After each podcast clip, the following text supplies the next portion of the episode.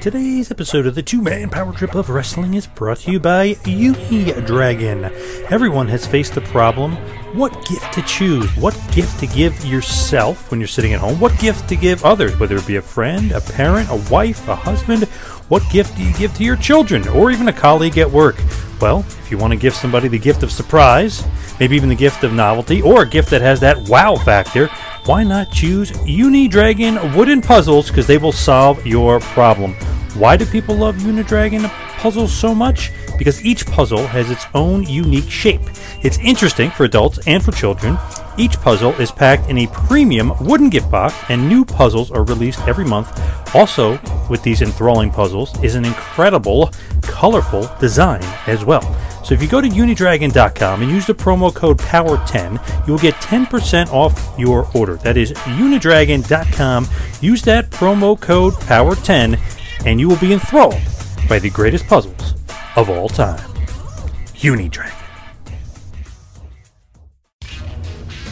Today's episode is brought to you by Omio. Omio is a travel booking platform that makes planning a journey in Europe and North America effortless. Just enter your travel details and Omio will magically give you all the train, bus, flight, and ferry options for your journey. It's never been simpler to book your first real vacation for 2021. Best of all, using Omio saves you time and money. That's a win win in our books. Omio wants to help you leave your house this summer by offering you 5% off your next booking. Just head to omio.com and use the promo code OMIO5 at checkout. That's O M I O 5 at checkout. This is valid until July 31st for new users on all modes of transport. It's just the pick me up that 2021 needs.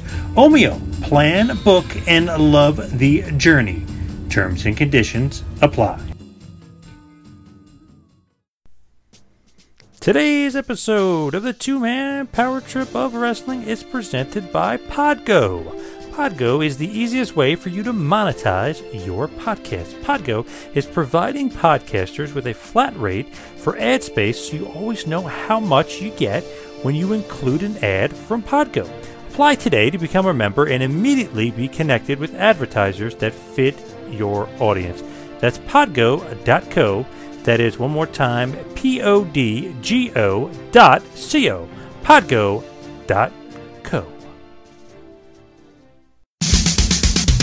The upcoming presentation is a two man power trip of wrestling podcast production. What's up, guys? It's the phenomenal AJ Styles. You're listening to the Two Man Power Trip. Hey Johnny, cool man. What's going on? We ready to go or what? Hello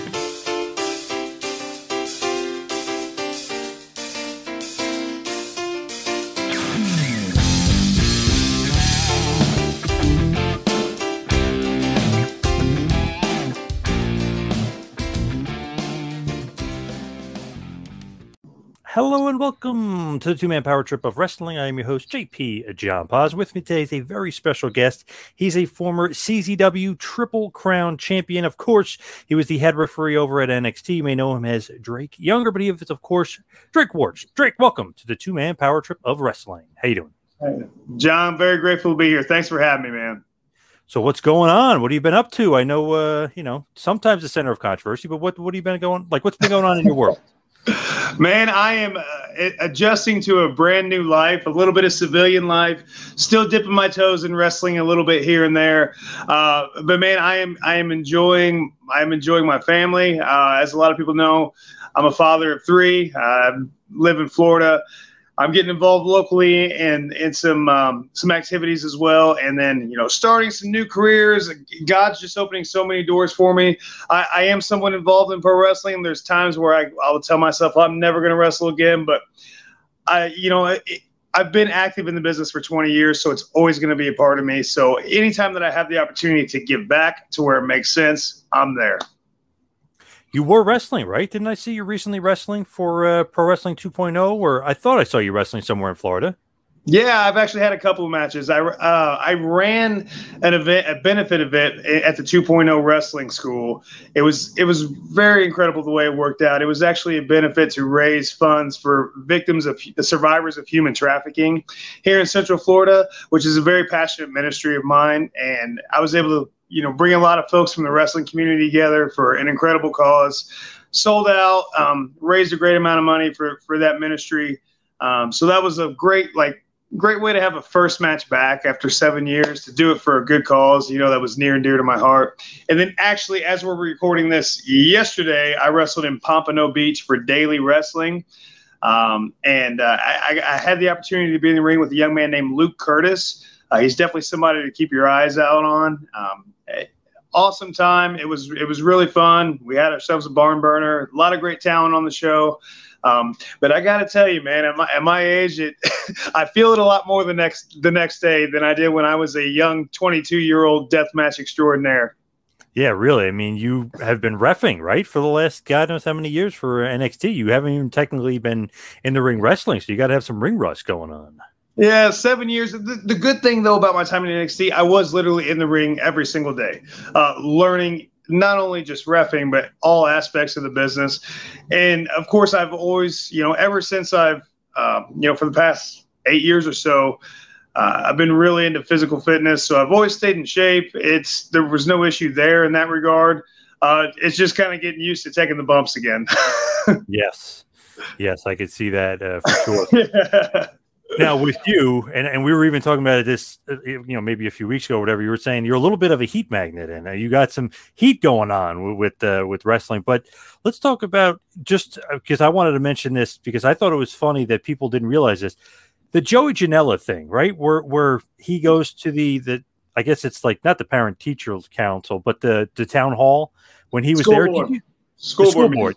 Yeah. Yes exactly. Did he like talk to you beforehand? Did you know he was going to be there? no, I didn't know he was going to be there, but I certainly knew it was Sam Wright when he came in. Uh, so look, if if you look in, if you're paying attention at all to what's going on in the country, there is a school board revolution going on. Essentially, uh, I think you know through the past year and a half or so, parents are waking up to the tyranny that's going on within the public school system. The teachers' unions are have have really played their hands, and we've seen in a lot of instances where these school boards they don't have the best interests of the children at hand. Uh, they're paying more attention to to the interests of the school boards and the teachers union or to the teachers unions. Um, and we saw that with the, the forcing the masks on children, uh, the radical sexual education that they're pushing in the schools, this this social justice nonsense, all that stuff. So parents are waking up and they're speaking out. And and you know me as an active member of my community who speaks up for children, I've been involved in that. And we got the the, the mask mandate lifted off and, and and and all that. Like it's just been really incredible to see the local community come together and rise up for such an important issue and to hold these school boards accountable because they are elected officials. They work for us. Um, but I saw Joey come in, in in his little costume gimmick. Knew it was him, so I, he sat down, and I, I got up across the room and sat down right next to him, and uh, I was like, "Hey, Joey, how you doing, buddy?" And he's like, oh, "Hey, man, hey, hey." Uh, he's like, hey, "Can we take a picture?" So you know, he took his little picture, and then he, he made a scene. He almost got tased by one of the Seminole County sheriffs.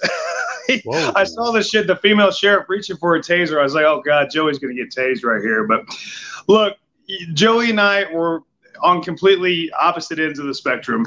I have no ill will toward him. Uh, he he's lives how he lives. I live how I live. Um, you know, back in the day before I went to WWE, when I was on the deathmatch scene and I was around him, always always cool, always respectful. Um, look, he's going to do whatever he's going to do to get over. It is what it is. It's it's not my concern. Uh, my concern are more important matters right now. Right. I just couldn't believe the internet like thought that he was tricking him. I was like, wait a second. I was like, he's known him for like has to be over 10 years. So I was like, there's Yeah. no way that you didn't know it was him. But a lot of people online were like, oh, he tricked him. I was like, no, I bet you he asked him for the picture and you probably didn't care because you thought it was funny. Like, okay, Yeah. yeah. Yeah, I kind of appreciated that he that he he made a gimmick out of like a. Uh, he was like trying to be a redneck conservative or something. I guess Yeah. I don't know. Maybe that's how he views all conservatives are. Maybe that's the narrative that he's trying to push. Who knows? But no, I knew Joey Janela when he was jumping Joey Janela in PWS back in the day, or Right. ICW New York, or whatever it was. Um, so no, I, I of course I knew it was him. I've taken a lot of chair shots, but I'm not stupid, people. They were like, oh, he, he pulled, I mean, obviously he pulled a prank uh, on, on the school board, obviously, but I was like, he definitely didn't. And I was thinking, I was like, oh, maybe they kind of, not we're in on it together, but like, you know, you, you knew about it. There's, there's no doubt. Yeah, I Yeah. could tell. Like, like I said, my main focus there was was speaking up for the children. We got we got the the edict passed that needed to be passed.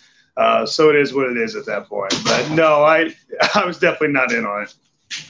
Were you mad that he was doing that, like that he was playing that prank, that he was doing that there, or you just like, ah, once he's done, we'll we'll get to serious business? No, because it was our what we had already spoken our piece and everything. So, I mean, part of me kind of feels sorry for him in a sense that he's he's taken such his own personal time to to be involved in something like that. But if he if he gets if he gets some kind of shove out of it, whatever, that's great. Not mad. Like I said, I almost he almost got tased and arrested. I would have felt bad for him then, but dude, I have no ill will towards Joey.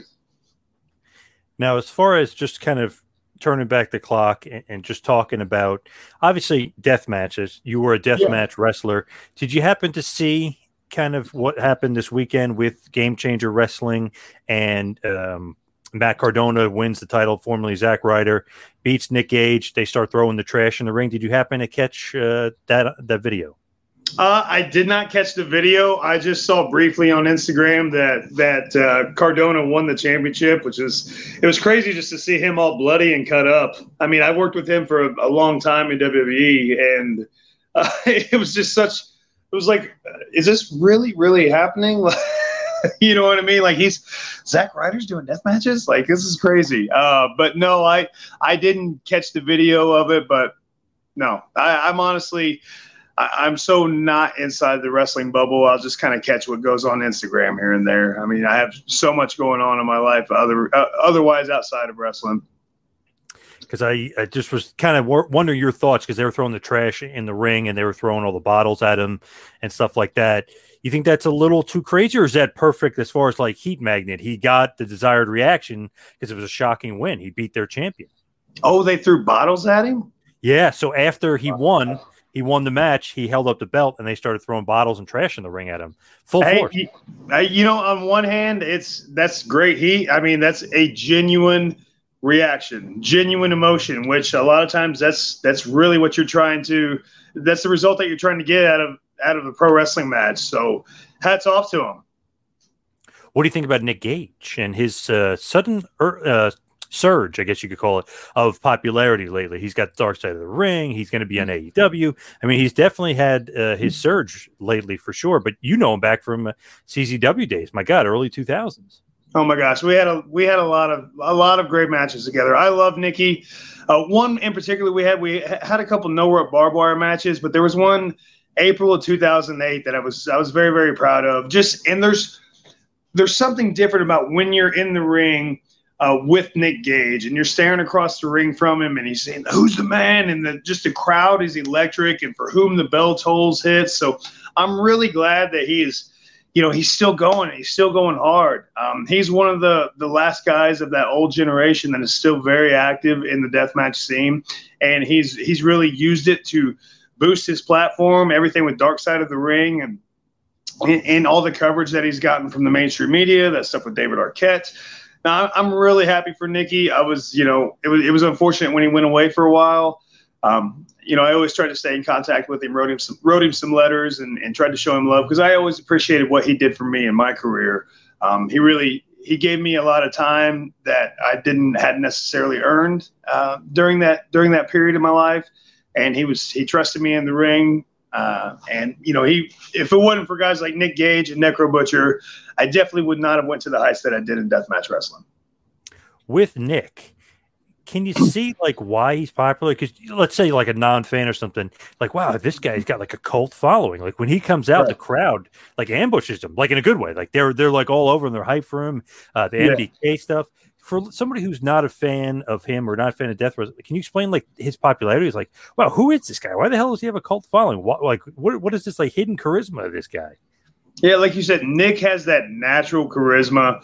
Uh, when he comes out, he you know, he's he's not like super huge, intimidating physically. He has this aura about him, but he looks like um, you know, like he could be somebody that's from the crowd. So he he represents the common people, the working class, the muscular class. A lot of times nowadays, you know, there's like the, the Zoom and Skype class of people, but Nick represents the working man, the people that that go to work every day, that got dirt under their fingernails. Um, and, and so they can kind of see a piece of themselves in him. And he's fired up and he's hyped up. You know, he doesn't censor what he says. You know, he'll he'll curse all day, and that's how a lot of people, um, you know, they, they they get they get emotion out of that. And so when he comes out and he's got the bandanas and Metallica's blasting, it's just it's the perfect storm of, of people just getting riled up and excited to see some you know some violent pro wrestling. Obviously, it's not for everybody. It's you know it's an adult oriented kind of product uh, in that regard for what Nikki's going towards, but and Nikki just has that energy, and he's always been that way. Like we, I remember putting matches together with him. He would get so excited and and get fired up, and and man, he was just incredible to work with, and and his his character is something else because it's it's just him, and he turns it up like ten degrees.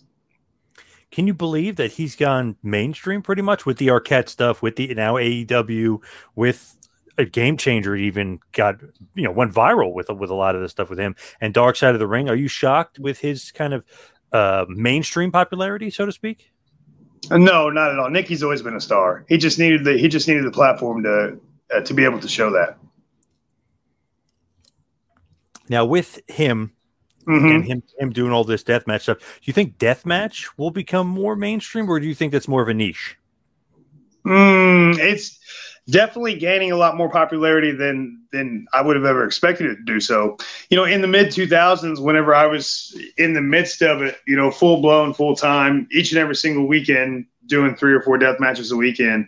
Um, I I never thought that like there would be clips of deathmatch wrestling on mainstream television, or that you know a deathmatch show would regularly draw multiples of thousands of people. Uh, other than in Japan, when I went to Japan, like it, it was mainstream over there, and it still is. It's always been respected, and you know it's it's it's held to a certain higher degree over there. Uh, but that thing that's that's kind of starting to infiltrate over here in the United States. So uh, it's it's it's pretty cool. Uh, I I don't know like this generation of deathmatch guys. I don't know how they, they've really taken it to a whole nother level.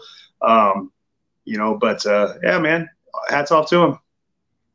What is the infatuation with the light tubes?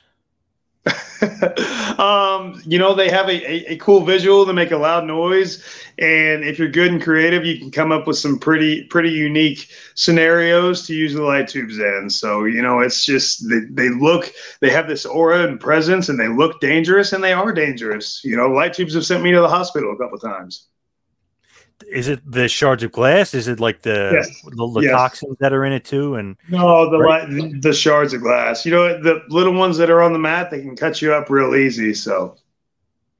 Yeah, man, I can I could see it being a, a bit dangerous because you see even some of the guys they'll have three of them and they'll tape them together and then like mm-hmm. I think that's what Cardona did taped four of them together and used it as a bat and you know obviously yeah. four of them I mean, I obviously creates a crazy visual and it's loud, but right. ooh, I don't know where, where did that emanate? Light tubes? Yes. yes. Wow. For the finish on Nick, yeah. Wow. Holy cow. Ricky Shane Page like helped him a little bit. They kicked Nick in the balls and yeah, and, and it kind of went off from there. But you know, he's a heel. He's got to get some help to win. Holy cow, Cardona's doing light tubes. What a life. That's pretty, awesome. Pretty crazy. And then he was in yeah. Disneyland, uh, Disneyland the day after. Wow.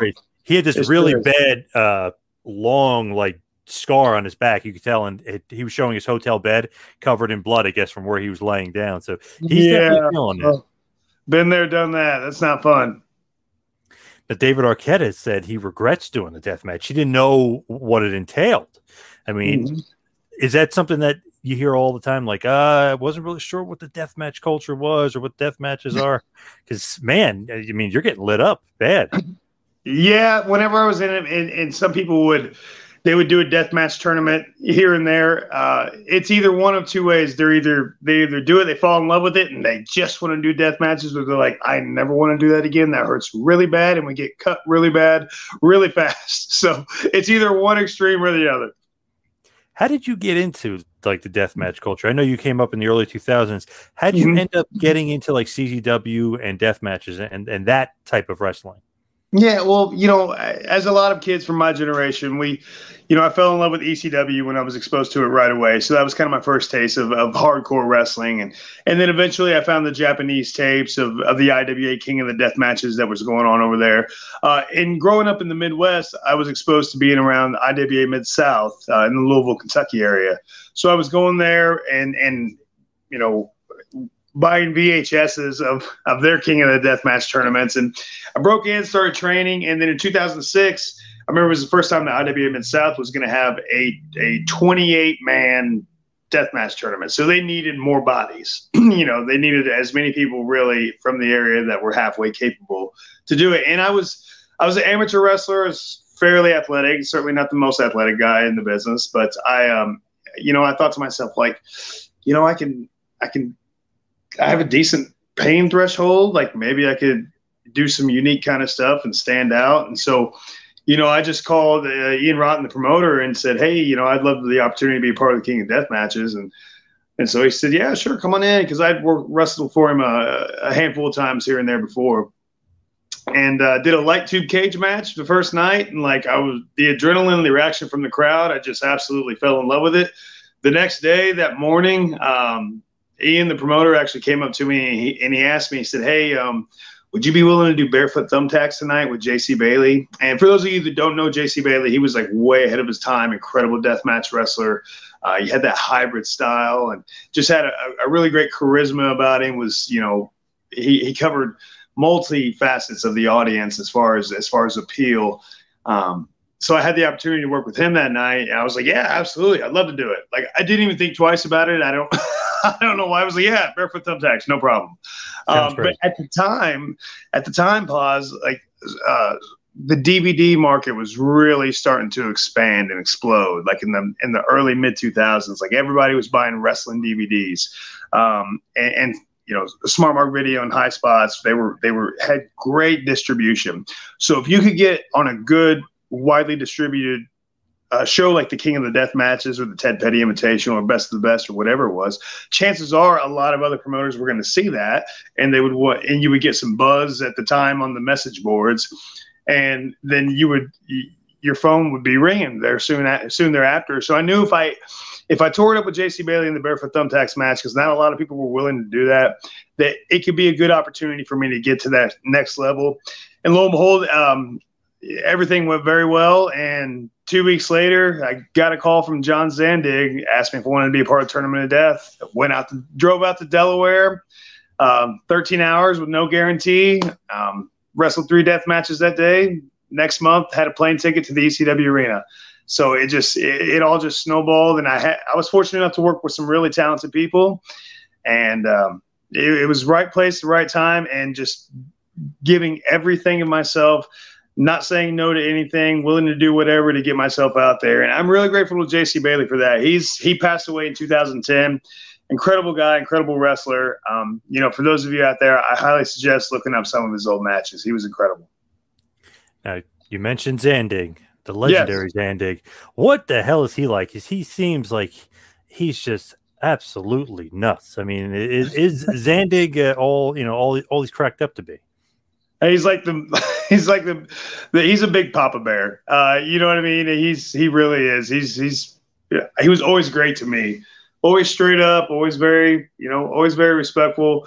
Um, and whenever you worked for him, if he asked you to do something crazy, you knew that he wouldn't ask you to do something that he wasn't willing to do himself. Um, but like every now and again, it would get real awkward. Like he'd be like, uh, "Hey, you can you can you do this off the top of the cage?" And I, you, you come up with like an alter suggestion. Be like, "Oh, well, what if we like go off the top rope and we go through like more light tubes?" He's, and he'd like sit there and look at you for a while, and he'd be like, "I think I want you to go off the top of the cage."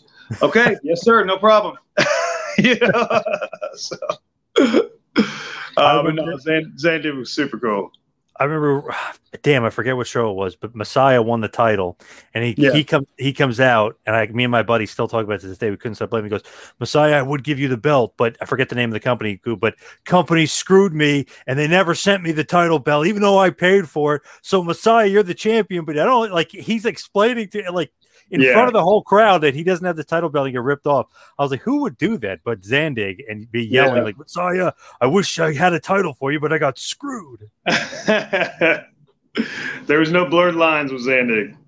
Just nuts. And and obviously CZW theme song is very memorable. Are you ready? Oh, yeah. Laying the law once again. Yeah. awesome. Uh CZW as a whole has changed so much over the years, obviously. But at that point, do you think that that was like the high point of CZW, kind of when you got there, and and obviously uh, um, a bunch of other guys. Um, uh, what the heck's his name? Uh, the other, but the, not the other gigantic guy. Damn it, Masada. With the weed, no, with the Masada, the guy with oh, the weed whacker, beater.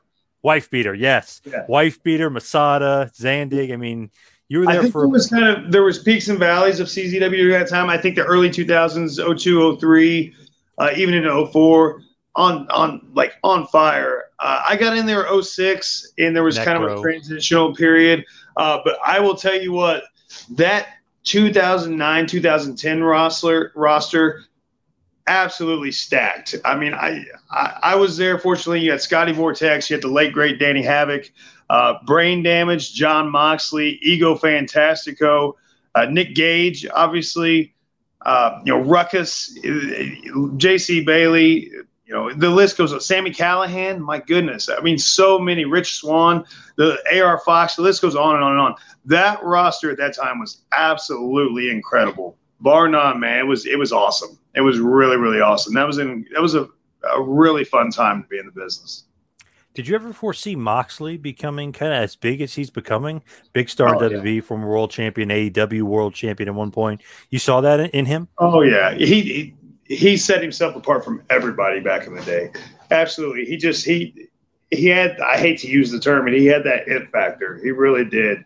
Um, he just stood out as far as his promos. He was so creative, even way earlier on. Way early on, um, and you he kind of gave you this vibe like you didn't know if he was working or if it was a shoot or, or what. No, John John is fantastic and um, you know great friend of mine. You know he was he was in my wedding and got a lot of great memories and we stay close to this day. Didn't realize in the wedding party, obviously very very good friends with him. Yeah. He's, you know, with AEW, obviously, he was on top of the world for a while, doing his thing. New yes. Japan on top of the world, doing his thing did you always think like that the quote unquote death match guy could be like even we were talking about before a little bit of Nick Gage, but Moxley even more so. The deathmatch guy being mainstream and, mm-hmm. and, being like top of the card guy for for a national promotion. Is that something that you thought like, oh, definitely that's going to happen with these deathmatch guys? Uh, no, you know, I I, I kind of thought we were putting ourselves having a ceiling amongst ourselves, but Moxley broke through, and it was cool because he gave everybody else hope. Um, and what was awesome is whenever he got to WWE, and eventually when I got there, they they made a point through their website to to highlight our deathmatch past. And so, you know, it wasn't like they shied away from it. So that was that was really awesome because it gave some legitimacy to to the art form of deathmatch wrestling. And uh, you know, there was so many times where I got messages from like, "Oh man, it's cool when you know some of the deathmatch guys made it up there." So, no, it was it was awesome. How did you get recruited in? Like, who is it? Is it Johnny Ace recruiting you? And how'd you get into no. WWE really NXT? yeah, uh, I actually in the summer of 2013, I had winded down on doing death matches. I had been clean and sober for a while at that point, so I was getting myself in really great shape, focusing mainly just on on the wrestling aspect of things. And I'd never tried to get to WWE at all, so uh, I reached out to get an email for the talent recruiter sent an email. I was living in Northern California at the time.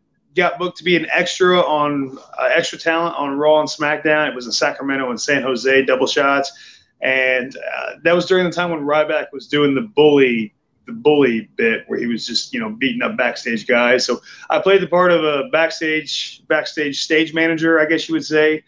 And uh, Ryback beat me up, and he, he he tossed me over his table, and I was I thought to myself, I was like, okay, I got this one shot. I'm gonna try to take the like nastiest bump that I can possibly take over this table.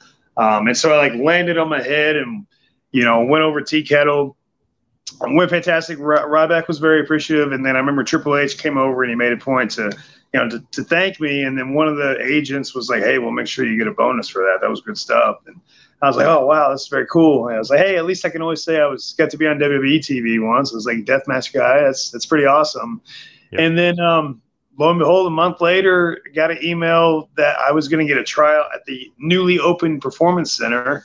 Um, went there for that. It went very well. I mean, I remember William Regal pulled me to the side, and I'm paraphrasing here, but the conversation was like, he said, you know, we could bring you in as a as a wrestler, and you, you might get a good little run. He's like, I think you would be more beneficial as a referee, though. You, you know, you put your body through a lot with all this hardcore stuff, and um, he goes, you've been in the business for a long time. I think you can help out a lot of our newer talent in the ring, and you can learn some stuff behind the camera. And I was, dude, it, it was crazy the way God God worked it out um, because my my wife at the time she was pregnant with our second child, and she said, you know, if if this wrestling stuff doesn't pay off by the end of this year, you you got to get a nine to five. Like I, you can't be gone all this time, coming up all beat up and everything, and and uh, it worked out to where I still got to stay in wrestling and not and, and do something that hurts a whole lot less.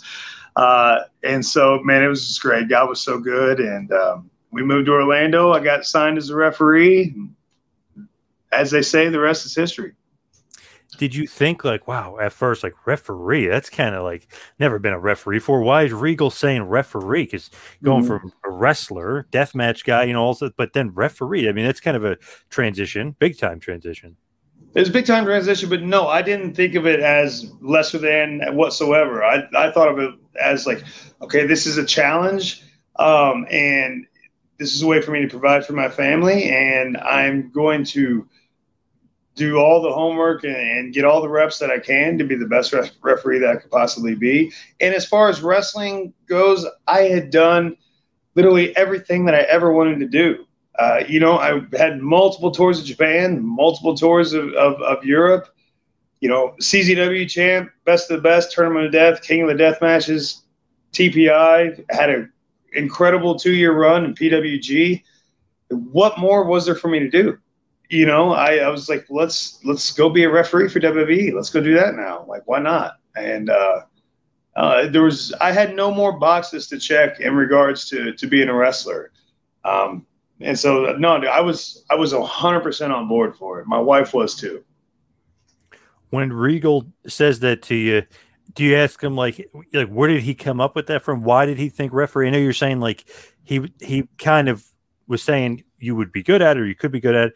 Did he give you any more explanation of like, hey, why we think you should be a referee? Yeah, because at the time, a large majority of the talent that they were hiring were coming in with zero wrestling experience.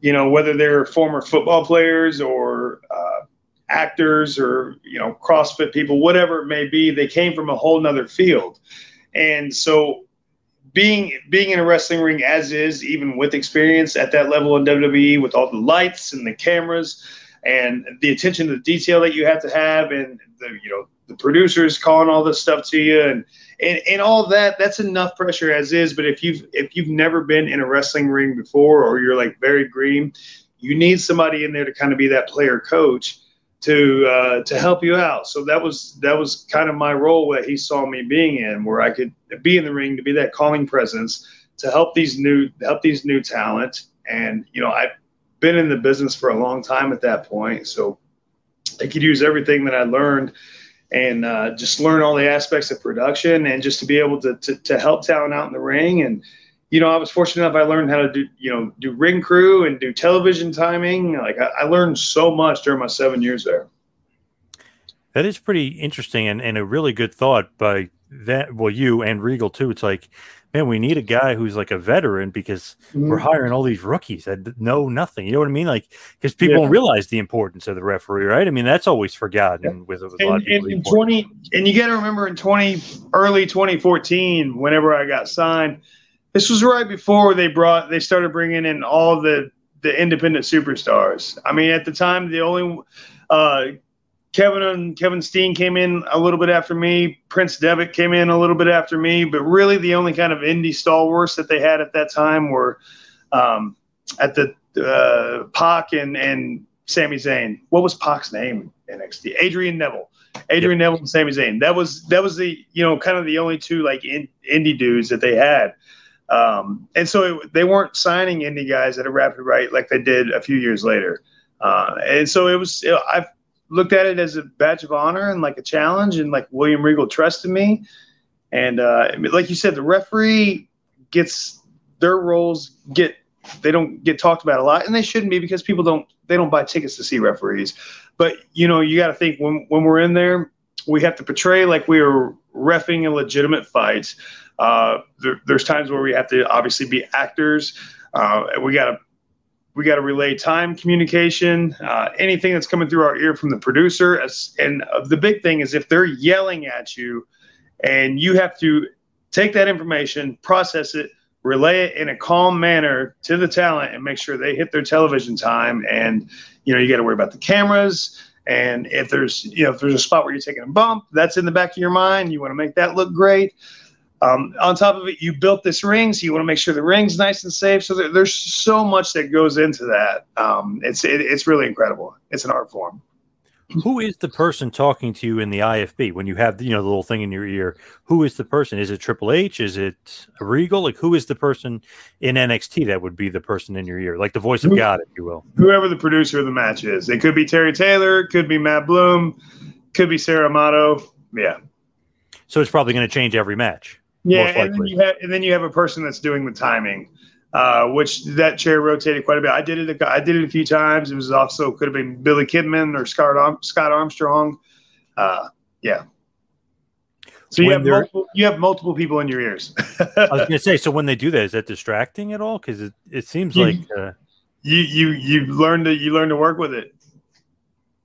That's why like not, not everybody can be re- not everybody can be a referee. It's an incredibly tough job you got so much going on. Plus, you have to, you know, you got to you make the communication with the wrestler, but the fans can't know you're making the communication with the wrestler. Mm-hmm. Yep. So you basically kind of like uh, uh, like you said before, like an on-field coach or something like that, as you're kind of coaching the guys along. So when they're giving you the information in the ear, let's say time cues and stuff, did the wrestlers react? I mean, like how does that go down, or do they have to, you know, they have to be smooth as well. You know what I mean? Like there's got to be some sort of communication without people knowing it's communication, but they also have to hit their time cues. Mm-hmm. Uh, no, you just you relay it to them, and the pros they they get it, they absorb it, and they adjust what if they adjust if need be. Did you ever have any like stories of, of problems where like oh crap I missed my time cue or or Terry Taylor's yelling in my ear or, or something like like any sort of not a crazy story, but interesting story as far as being a ref and trying to get the time cues communicated to the guys. No, they're always going to yell, but like I said, it's your job as a referee to to take it, process it, relay it in a calm manner to where it doesn't freak the talent out. No, they're people. They're always going to be yelling. The biggest thing I can say is there's there's no feelings there. Just leave all feelings. Nothing's personal. Leave it aside. It's it's about business and getting the television show uh, out there and getting the television show off the air on time. So, have you had an experience where they missed their cue or, or something happened where it didn't go right? Nope. really? No, no, not not that I can recall. No, absolutely not. Well, that's pretty good. Is that yeah. how you become like the head referee? Pardon? Is that how you become like the head referee? No mistakes, making sure everybody hits their cues. No, a lot of it is just time that you've put in, uh, trust factor. You know how long you've been there, uh, the rapport that you have with the talent and the coaches. Yeah. Who gives you the you know the nod? Is that Triple H saying, "Hey, we want you to be the head ref"? Uh, that's him that signs off on it, but it, it's Matt Bloom, the head coach. So how does that go down? How does he kind of communicate to you? Like, how does that the, the whole story go down where he's going to make you above everyone else, the head, uh, basically the head coach of the uh, the referees? Uh, at the time, Danilo Anfibio, who was the senior official, he got called up to SmackDown, and I mean, it was very simple. It wasn't no big moment or anything. Uh, Coach Bloom was just like, "Hey, ball's all yours. You know, you lead this team, and and uh, you guys know what you got to do. Let's take care of business." And I just always wanted to make sure that he didn't have to worry about us. That he just always knew and trusted that we were going to have everything taken care of. And he has enough to he has enough to deal with as far as the hundred plus talent. So we just want to make sure it was all taken care of. What are the responsibilities of a head ref? Uh, well, you, you know, you make this, you make uh, the scheduling, the assignments, uh, who's doing ring crew on what loops as well. Uh, you're basically a liaison between the other refs and the office if need be. Um, you know, but really, I always wanted to make sure that that we were a team. You know, we all we all had the different different traits that we brought to the table. Um, but you know, you just you you relay everything from them to the office, and you just kind of if, if things fall apart, the heat's on you. right. It never goes on the wrestler, right? Yeah, for sure. With the scheduling, I didn't realize that you guys are in charge of ri- the ring and ring crew as well. Yes, sir. Didn't realize that. Interesting. So yeah, the referee they're they're the first ones there with the the lighting guys and the the audio the audio text, video text.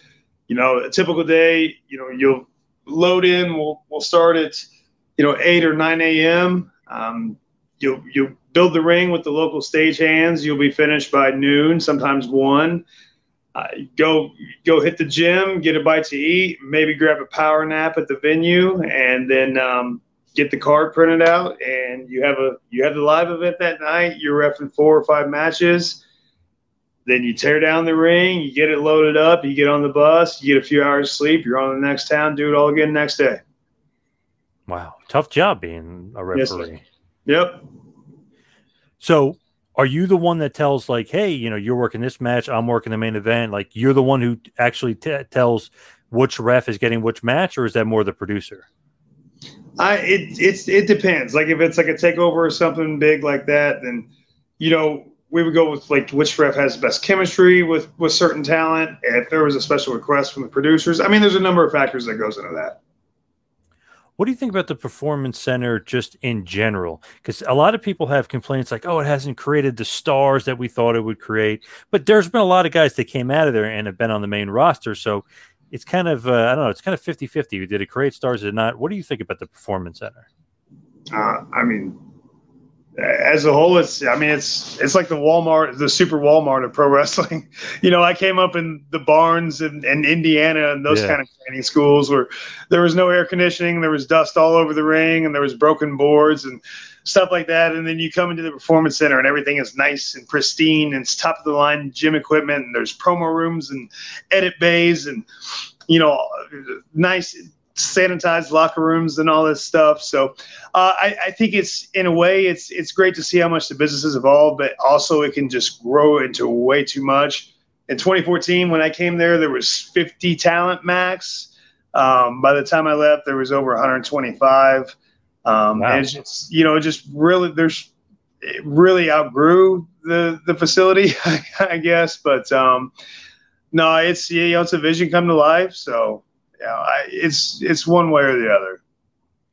Because it seems like you know, like you coming from you, let's say you start at the bottom, you work your way up, like you said, working in barns, working in gyms, you work in web. It almost seems like it's too nice. You know what I mean? Like a lot of the wrestlers, let's say like even Steve Austin, let's say back in the day, I mean, he's starting off in the sportatorium. Mm-hmm. No, like you said, no air condition. He's trained, You know, there, there's it's almost like a little. Do you think a little spoiled? Like it's like, man, you go there, it's like an NFL facility, basically. Well, for the guys that came in there that didn't come from the business, and then you know we would do a, a, a two hour trip to Lakeland and come back for class the next day, and you would hear people complain. I'm like. We used to drive 14 hours for 50 bucks. And cut our foreheads. Like this is, you know, this is like this is the best life ever. Like, what are you complaining about? So I, I do think in that way there is a little bit of spoiling, and you know, I think sometimes you gotta let people get out there. I always thought like I thought it was great whenever NXT started sending people to Evolve, so they could kind of get a taste of what the independents were like, uh, to where there's not, you know, everything's not kind of handled for you. You know, in NXT, when you if you travel somewhere, when you land, you have a bus there waiting for you that takes you to a hotel that has prepaid meals and catering already there for you. That that bus will take you to the venue. They will get a gym pass for you. Like everything is super handled and laid out for you. Um, the first time I traveled out of the country for independent wrestling in 2006, I went to Germany with twenty dollars in my pocket. I got the booking on MySpace. I certainly didn't have an international phone. When I landed there, I had no idea who was picking me up, and I had no idea where to go. And I figured it out. You know, there's there's times where you just got to get out there, and, and stuff like that will make you appreciate where you where you get that you know you get that baby treatment in NXT. yeah, it's like kid gloves, big time. Yeah, with, for with sure. For sure when it's going on like with the performance center and, and NXT and and they're not having that experience, do you think it's almost too cookie cutter ish? You know what I mean? They're they're really not getting the real wrestling experience. You think it's going to almost be uh, a detriment to them in in a certain aspect? Mm, I mean, yeah, they whenever they were doing live events, I mean, they were they would travel and they would have to set up the ring and all that. So I mean, there's there's a due paying process that happens within that system. So I, I wouldn't say it's too terribly cookie cutter. How is your relationship at this point, and when you're in NXT and you're the head of for Triple H? How is he, and how is your relationship? Because this is his baby, right? NXT is all his. Oh, awesome, awesome! Always had a great relationship. Did you ever have any issues or anything with him? Never, not one bit. No, we uh, it was always really positive. Um, you know, he I remember when our third child was born, him and Stephanie sent us sent us gifts to the house for the baby and everything, and um, you know, it's uh, I had the opportunity to referee his match at WrestleMania, and uh, that was an incre- incredibly special moment. So no, always always had always got on great with Triple H. How did that come about? The refereeing of the match is that something that he brings to the table? And he says he wants you to do it. Yeah, that's all him. I mean, that's not, that's nobody else. I mean, he's the boss. Uh, but you know, I I happened to be at the performance center when they were rehearsing the match, and he asked me to get in the ring because they had some stuff they wanted to go over, and um, I took some bumps from Ronda Rousey, and and and like a couple of days later, I got a phone call that I was actually going to rep the match, and we you know we're there at the performance center each and every single night for you know a lot of times till 10, 11 midnight, uh, you know, going over everything and rehearsing and training and it was it was that was a really cool memory to be be a part of that whole process of, of having that match come together. That's pretty cool to be right there in, in the thick of it in this huge, you know, match for for Rousey's huge match for Triple H. Just a yeah. huge match in, in general. It had a lot of mainstream. Stephanie yeah. and Kurt, I mean, had a lot of mainstream attention. Yes, yeah, it was awesome. I remember after the match happened, uh, it, it was really cool. Afterwards, that you know, I, I went up to Hunter to thank him for the match and uh, it was the first time he ever like hugged me. He like brought me in. He put his big paws around my face. He's like, "I'm so happy you were out there with me. That was such a great time." And um, you know, that, that just meant a lot. Like that's something that I'll, I'll, I'll always remember as as a great memory. Like I, know, I ref WrestleMania. Like that's awesome, multiple times. But that match was really special and it's a main event level match too. I mean, that was a huge match for that show, one of the biggest on the of that card for sure. Yeah, absolutely. And and Stephanie was really gracious. Ronda was awesome. Kurt was great. It, it was a fantastic time. It really was. What other WrestleMania matches have you refed? Oh, I had Tony Nese versus Buddy Murphy at WrestleMania 35 at uh, MetLife uh, opening match, cruiserweight title. Man, they tore the house down. That was awesome. Uh, the WrestleMania at the Performance Center, I, I had uh, Daniel Bryan versus Sami Zayn for the Intercontinental title. So that was obviously a unique WrestleMania with no crowd in attendance. Um, so yeah, and and I got to be a, part of a couple of the battle royals as well. So it's uh, you know it's some great memories, man. I'm very fortunate for those. Is that weird though? No crowd, if it like for a year basically of no crowd. I mean, that's got to be weird for not only the the wrestlers but for the refs too, because the yeah. communication, the communication. Usually, you kind of have the crowd getting, uh, you know, silencing some of the noise, but it's got to be hard for you to communicate when there's literally nothing. You, you can hear the fan when they were in the performance. You can hear the fan going.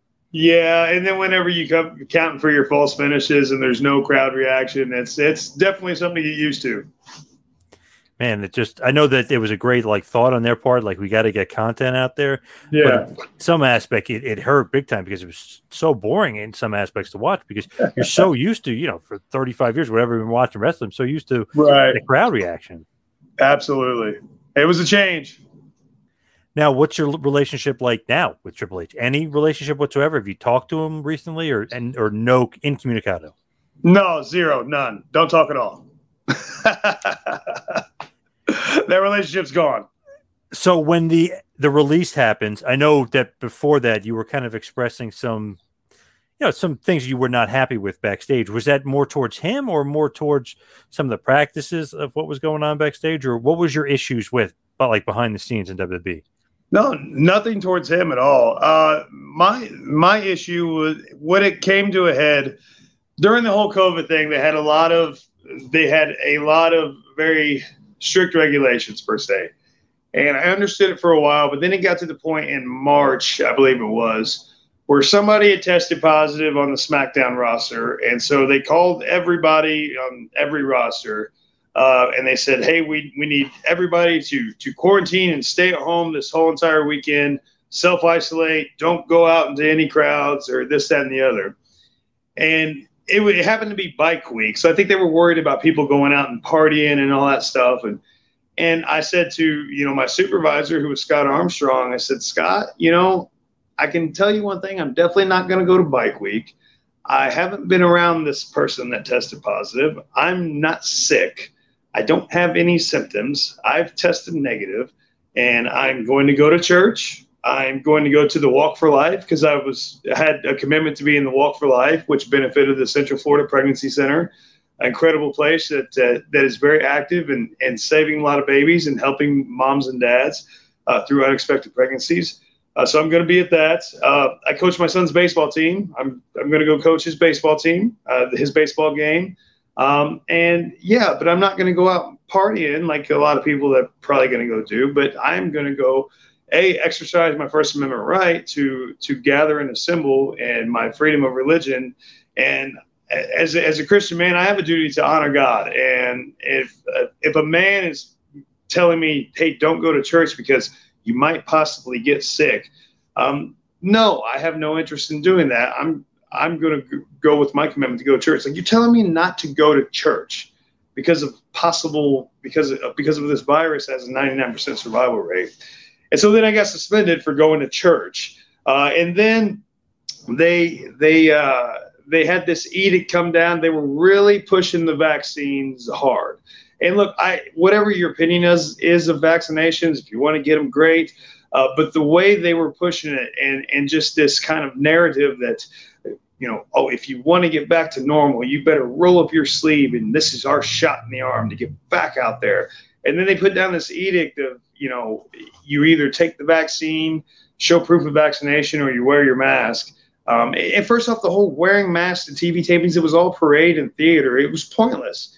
Like we would wear masks to come into the building. They would take our temperature. We'd sign this waiver, um, and then we would take our mask off to get in the ring. And what COVID doesn't spread when they're in the ring, like the ring's the invisible barrier. Like it made no sense. It was pointless. And I was like, this is absolutely ridiculous. I was like, I'm not taking the vaccine. I'm not wearing a mask anymore. Like I've had enough. You know, I got attacked for being, you know, for being a conservative, for being a Christian, all this stuff. Like they like to to talk a lot about inclusion and diversity, but if you happen to be a Christian, you happen to be conservative, um, then then you're not included in that in that inclusion that they like to speak about. So it came to a head, and we parted ways. And you know, I got to tell you, for the longest time during the last six seven months, my heart wasn't in it at all. You know, I was merely just coming there for the paycheck, and you know, I was just praying praying to God. I was like, God, if I'm not supposed to be here, just close this door. Um, and and he closed that door right away. And man, I've been incredibly blessed since. I've never been happier. Like so many other doors have been open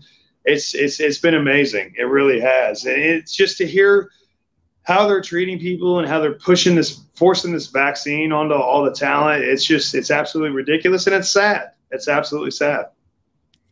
Who is the one that gives you the release, or do you quit, or, or like how does that go? Uh, well, for the last three, whenever Governor DeSantis lifted all the all the local restrictions here, um, me and a couple other guys were like, okay, we're not wearing masks anymore. And I guess I was the only one that kind of stuck to my word. I came in, I was like, guys, look, these restrictions are done. It's absolutely done. Like, why are we still doing this? Like, I'm literally going to go right there and then I'm going to take my mask off. Like, it's just, this is absolutely stupid. And uh, so I just, you know, I was civilly disobeying, I guess, for a little while, and they were upset that I spoke at school boards and and stuff about the about the mandates on children, and and uh, you know, I, I knew it was coming to a head, uh, but it eventually came from from Canyon Ceman. It was the one who gave me the the final the final goodbye. I know you don't pay any attention to wrestling now, but did you hear that he was released? I just heard that yesterday. Holy what'd cow! What'd you think about that? Absolutely shocked. Absolutely shocked. The amount of releases, it's absolutely shocking. It's it's crazy. I think you know ever since the I believe it's the NBC Universal people took over. There's just been a whole shift and change in that company that really has. You know, I it's just they. It was different for so many years at NXT. Man, we were really like a we were really like a team. I mean, you go back to those early days, that 20, you know, 14, 15, 16 roster.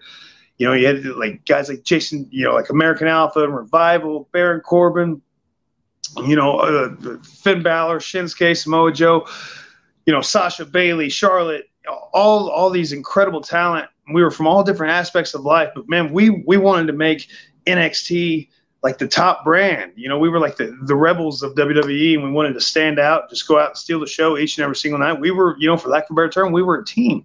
Uh, somewhere along the way, you know, I, and it happened whenever this, you know, scamdemic came upon us, you know, the, the, the team atmosphere was lost and it became all about – I don't know. It became all about individuality and and just this whole you know this whole woke cancel culture crap just started to infiltrate in and um, it was it was absolutely ridiculous, man. It really was. I there was just a whole shift and change, and it's I don't know, it just ruined the whole atmosphere backstage. It became a lot more for it became a lot more like work.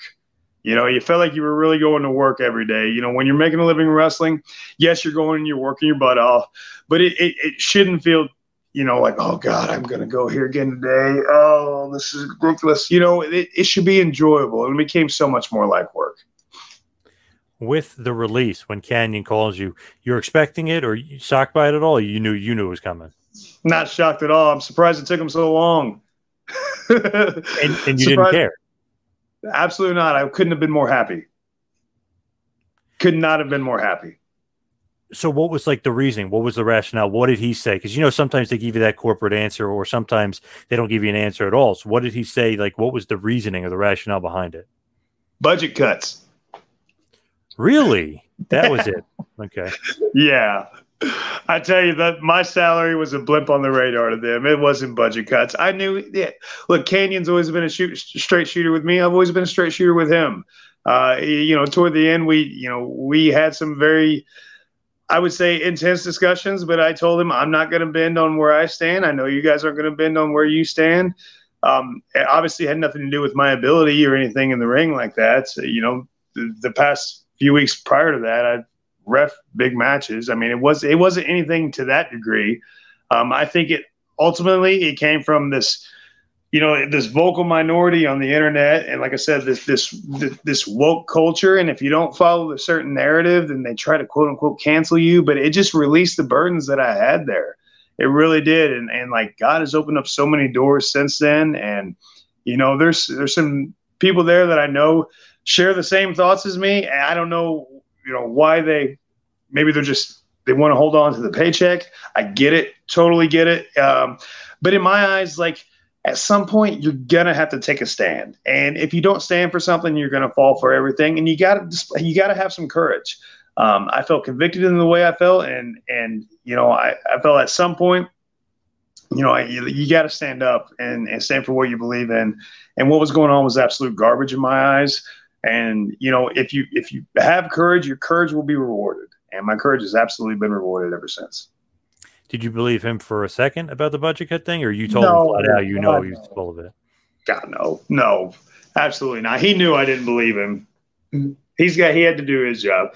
I can't believe he got released. Like that's still a shock to me. Seems Yeah. like uh, Nick Khan is who's kind of been put in charge of a lot of these releases, even though they're a billion dollar company turning huge profits. Seems like they're definitely you know out to cut a lot of people. I don't know why he was cut specifically, but uh, yeah, he was uh, he, like a lot of Triple H's guys seem to be going. Yeah, I know. That's that's that's what it looks like. A lot of the the Hunter and Regal guys uh, are gone. So yeah, it's wild, man. That's wild. Carrano too is another Triple H guy. Pardon? Mark Carrano got released too, another Triple H guy. Yeah, yeah. I always had a good relationship with Mark. You know, he was always good to me. Always took care of me. Um, but yeah, like I said, man, the, the, the culture changed there. Um, I mean, it got to the point where I, you know, I got demoted just for just for being just for being white. Like it's wild. Do you think that Vince is like for it, against it, doesn't care, or is he doing the corporate thing? Like, where does he stand in all this? Has nothing to do with it. He's just he's the he's he's the boss. There's so many other people uh, that are that are puppeteers. You know, it's it's him at the top, but there's so many other micromanagers that are calling the day to day. Does it have a lot to do with them being a public company? you Think that that that also and the Peacock relationship and NBC and and the Fox deal. Do you think that has a lot to do with it as well? Because Vince used to be like the guy that would fight all this stuff. Yeah, when NBC came along, everything changed. Everything changed. You think for the worse or for? I mean, financially, it seems to be working for them. But do you think, Mhm. as far as their integrity, you think that it's, it's hurt at all by what's going on? Uh, I mean, I, I would say so. I mean, they're pushing a lie and deception that, you know, that, that this this vaccine is the ticket to get back to normal, and then they're backed by some corporate agenda. It's like a globalist cabal type thing that they're pushing. You know, this, this vaccine is, has killed more people than it's been reported on. Uh, you know, it's not FDA approved. It's just, you know, it, it's it's evil that they're forcing talent to get back. Health, perfectly healthy people. A lot of them have already had this virus. They already have the natural antibodies, and the company is they're not they're forcing them into submission to be able to take to have to take this vaccine. Either take this vaccine or you're not going to be able to go on the road. Take this vaccine or you're not going to be able to go on a European tour. It's absolutely evil. It's evil. Plain and simple. They're, no, their integrity is gone. Is that like a edict by them? Is that something that's saying it, it's like mandatory? What is like their stance on it? Like they, you have to get the vaccine? Yeah, or or you don't travel and you eventually get fired. If you speak out against it, you're definitely getting fired. Absolutely. If you have any kind of contrary opinion, you're getting fired. I knew I as soon the first time I saw a WWE vaccine commercial, I knew I was like, I got to get the hell out of here. This is this is I cannot be a part of this. And you know, I had I had for a long time I had the pleasure of of booking the extra talent, and now they're forcing enhancement talent to to to get this death jab in order to have a chance to try out.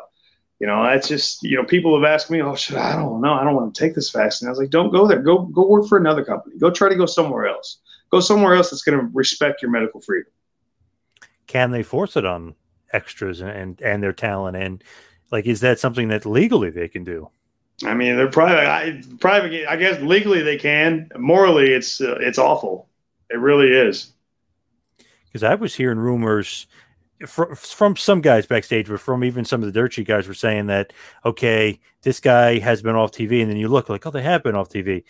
They wouldn't get vaccinated, stuff like that. Is it a punishment by them for some Oh, of the yeah. guys that are on TV?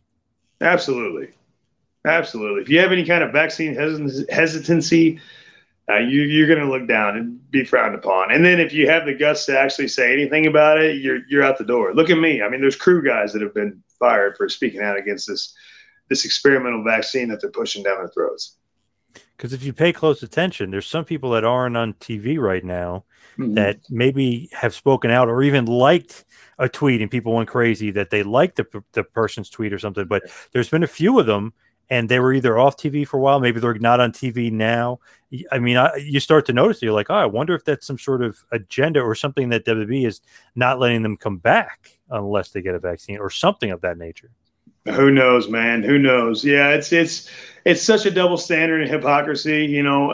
And look, nobody has to take it. They can go work elsewhere. They can go find another job. They can go do something else. But uh, for for WWE to just put this out there, like you you have to take this if you want to be continue to be a part. Like you you know, there's people that have worked their whole entire lives. They get there, they have a great run, and all of a sudden, they have to be confronted with this decision to either take this vaccine that could be against their, their personal their personal choice, that could be against their religious liberty. Like it's against my religious liberty as a, as a Christian man to take those vaccines. They have aborted fetal tissue in there. I don't. I'm I'm against the slaughter of innocent children. I'm not going to take that vaccine. So you know, therefore, I'm out. And I get that, fine, but it's just it's it's wrong and it's evil for them to be able to push that upon people. It's awful just to play devil's advocate, if you're WB, it's your mm-hmm. company. You think yeah. that it's okay that they can enforce their own rules, though, because technically, you know, if you don't want to work, follow the rules, you don't work there. You know what I mean? Just to play the other yeah, side. Do you think that that's okay? That's gonna, if, if, that's the rules you're gonna that you're gonna set, sure, absolutely. Like you said, we can go work elsewhere. Uh, but the fact that that's a rule that they're pushing set, especially when the owner of the company is supposed to be a conservative, a conservative, freedom-loving patriot, and he's pushing this tyrannical communist nonsense, or who, or he's allowing people to push this tyrannical nonsense. Then yeah, that's it's it's it's terrible. It really is. You know, such a double standard as well. You know, I saw, you know, Linda McMahon got on Fox News talking about the the censorship of of conservatives online and speaking up very favorably about how you know how conservatives have been shadow banned for having any kind of opinion whatsoever that's contrary to this liberal agenda. But at the same time, the company that that her husband runs is is forcing people into submission to, to, to take this this vaccine. No, it's it's awful. It is such a double standard, such a double standard. You know, all, all of last year, talent raised money to literally bail out rioters and looters that burned down cities and and injured people and you know encouraged to support this BLM incorporated Marxism. But heaven forbid if you like a tweet from President Trump or if you think America's great or anything of the sort like that, oh oh you're a racist or you're a you're a you're a Nazi. Like it's just it's it's ridiculous. It is. It's a double standard, man. It's it's it's awful. The the First Amendment's gone there. It really is were you getting a lot of heat backstage before the release? Were people kind of saying stuff to you? Were you because you were very vocal about a lot of the things? So nobody said you... anything to my face. Wow. Okay. Yeah. So maybe a quiet heat magnet, maybe. I, I, don't know. Everybody, I got along with the people I got along with to the to the last to the last day. Always great because at the end of the day, whatever your beliefs are outside of that building, when you come there, it doesn't matter if you're liberal, independent, Democrat, Republican uh, whatever it may be, we're there to do business. That's what it should be. It shouldn't matter. Um, there were people that were way on the opposite end of the agenda in the, in the political and faith spectrum than I was. It didn't matter to me when we got in the ring, we got in the building. We're there to do business. Uh, so you know, but if you have any kind of opinion outside of that, outside of that building, that goes against the narrative, you know, then then for some reason you're a heat magnet. Like I give my I gave 20 years of my life to this business and seven years to that company. Um, you know, it's it's you know just because just because I'm a conservative, just because I'm a Christian, um, you know, I, I all of a sudden have this this this false false appearance that I was a heat magnet. But hey, Bible says we're going to be hated for loving Him, man. So I consider it pure joy, and I know my true friends. I, you know, and so. Um, hey, if people don't want to be friends with me because because of that, then they weren't they weren't friends to begin with. So I'm better off without them. Gotcha. You think politics and wrestling need to be separated? Let's say not talked about at the show, or or do you think that personal beliefs are your personal beliefs? You're allowed to to bring it up. It's your personal beliefs, but it was never talked about at the show. It, okay. Nobody ever talked about it at the show. We left it. We left it at the door it's these snowflakes that that look at what you do outside of the business. If you're involved in any kind of any any kind of activism or anything of the sort, then uh, then they want to. Or heaven forbid, I got stooged on. Somebody stooged on me because I I didn't wear a mask outside of work on my own personal time because I didn't put a face diaper on when I was out in public somebody stooged on me and said they weren't good. Dude, this business used to be about only the strong survive, the tough survive, and you're you're gonna be you're gonna stooge on somebody for not wearing a mask. Like it got really soft and weak. It really did. Do you know who it was that did it, or you have no idea? I I'm have suspicions, but I'm. It's neither here nor there. It doesn't matter at this point. I'm. I'm. Like I said, I'm released from those burdens, man. And you know, I hope the people that are still there, you know, stay strong, great. But, you know, he said, You're asking me about my experiences toward the end. I'm being honest with you. Now, as we hit the wind down, we head towards the finish here. Overall, very unhappy with kind of the way things turned out in WWE. Do you wish or regret anything, or you wish you did something different, or you wish they did something different? Like, what are your thoughts on how it ended? Any regrets there? Hmm. No, no, man. It's I. You know, for a while, I was kind of exploring other options, and honestly, one thing I was a little, I was a little hesitant to just pull the trigger and just outright quit. Uh, you know, I for half my over half my life, wrestling has been my main source of income, and and, and that's all I knew. It's, it's, so I was it was very hesitant for me to kind of go elsewhere. So I was, you know, otherwise I would have ended it sooner. Um, but I kept trying to hang on, but at the same time I felt conflicted. Um, I, you know, I guess I should have had more faith and just told them to pound sand way earlier on. Um, but it all worked out incredibly. Um, you know, the God I serve is a great God. I'm in a fantastic position now, and I'm learning so much more outside of the business, and I'm still involved in the business. And you know, the the shows that I'm doing here and there were promoters that you know will reach out to me and have me come in. It, it's to where it makes sense for me, and it's to where it's fun, and none of this woke garbage is involved in it. It's just about wrestling and going in there and having a great show. And it's my opportunity to give back to the business as well and do so in a great way. You know, and there's a lot of people that that I spilled blood for for for many years that don't want anything to do with me now. Um, you know, be because of this this cancel culture crap. And hey, that's just fine because um, I, God has closed that door for a reason. And uh, man, there's exciting things on the horizon for me coming up. How does that make you feel though, not being able to get booking some like some places or those people they don't want to deal with you because of political beliefs, nothing to do with wrestling ability, nothing to do with that. Like, how does that make you feel? Because, like we're saying, maybe those two things don't go together, but according to some of the people, they're putting them together and they're they're kind of holding you back from certain bookings, right? Hey, like like I said, it goes back to the double standard.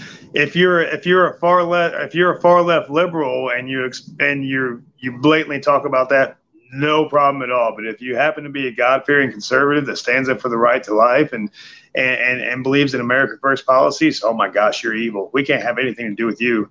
Oh, you're you're against human trafficking. You're against abortion. Oh, you're awful. No. So in my eyes, it's better off that I'm not heavily involved. I have no. A, I've done everything I could ever do in wrestling. B, I have no desire to go headfirst, like to being full time in this ever again. Um, and see, man, I, I've got so much more going on outside of wrestling. Like, it, it, how does it make me feel?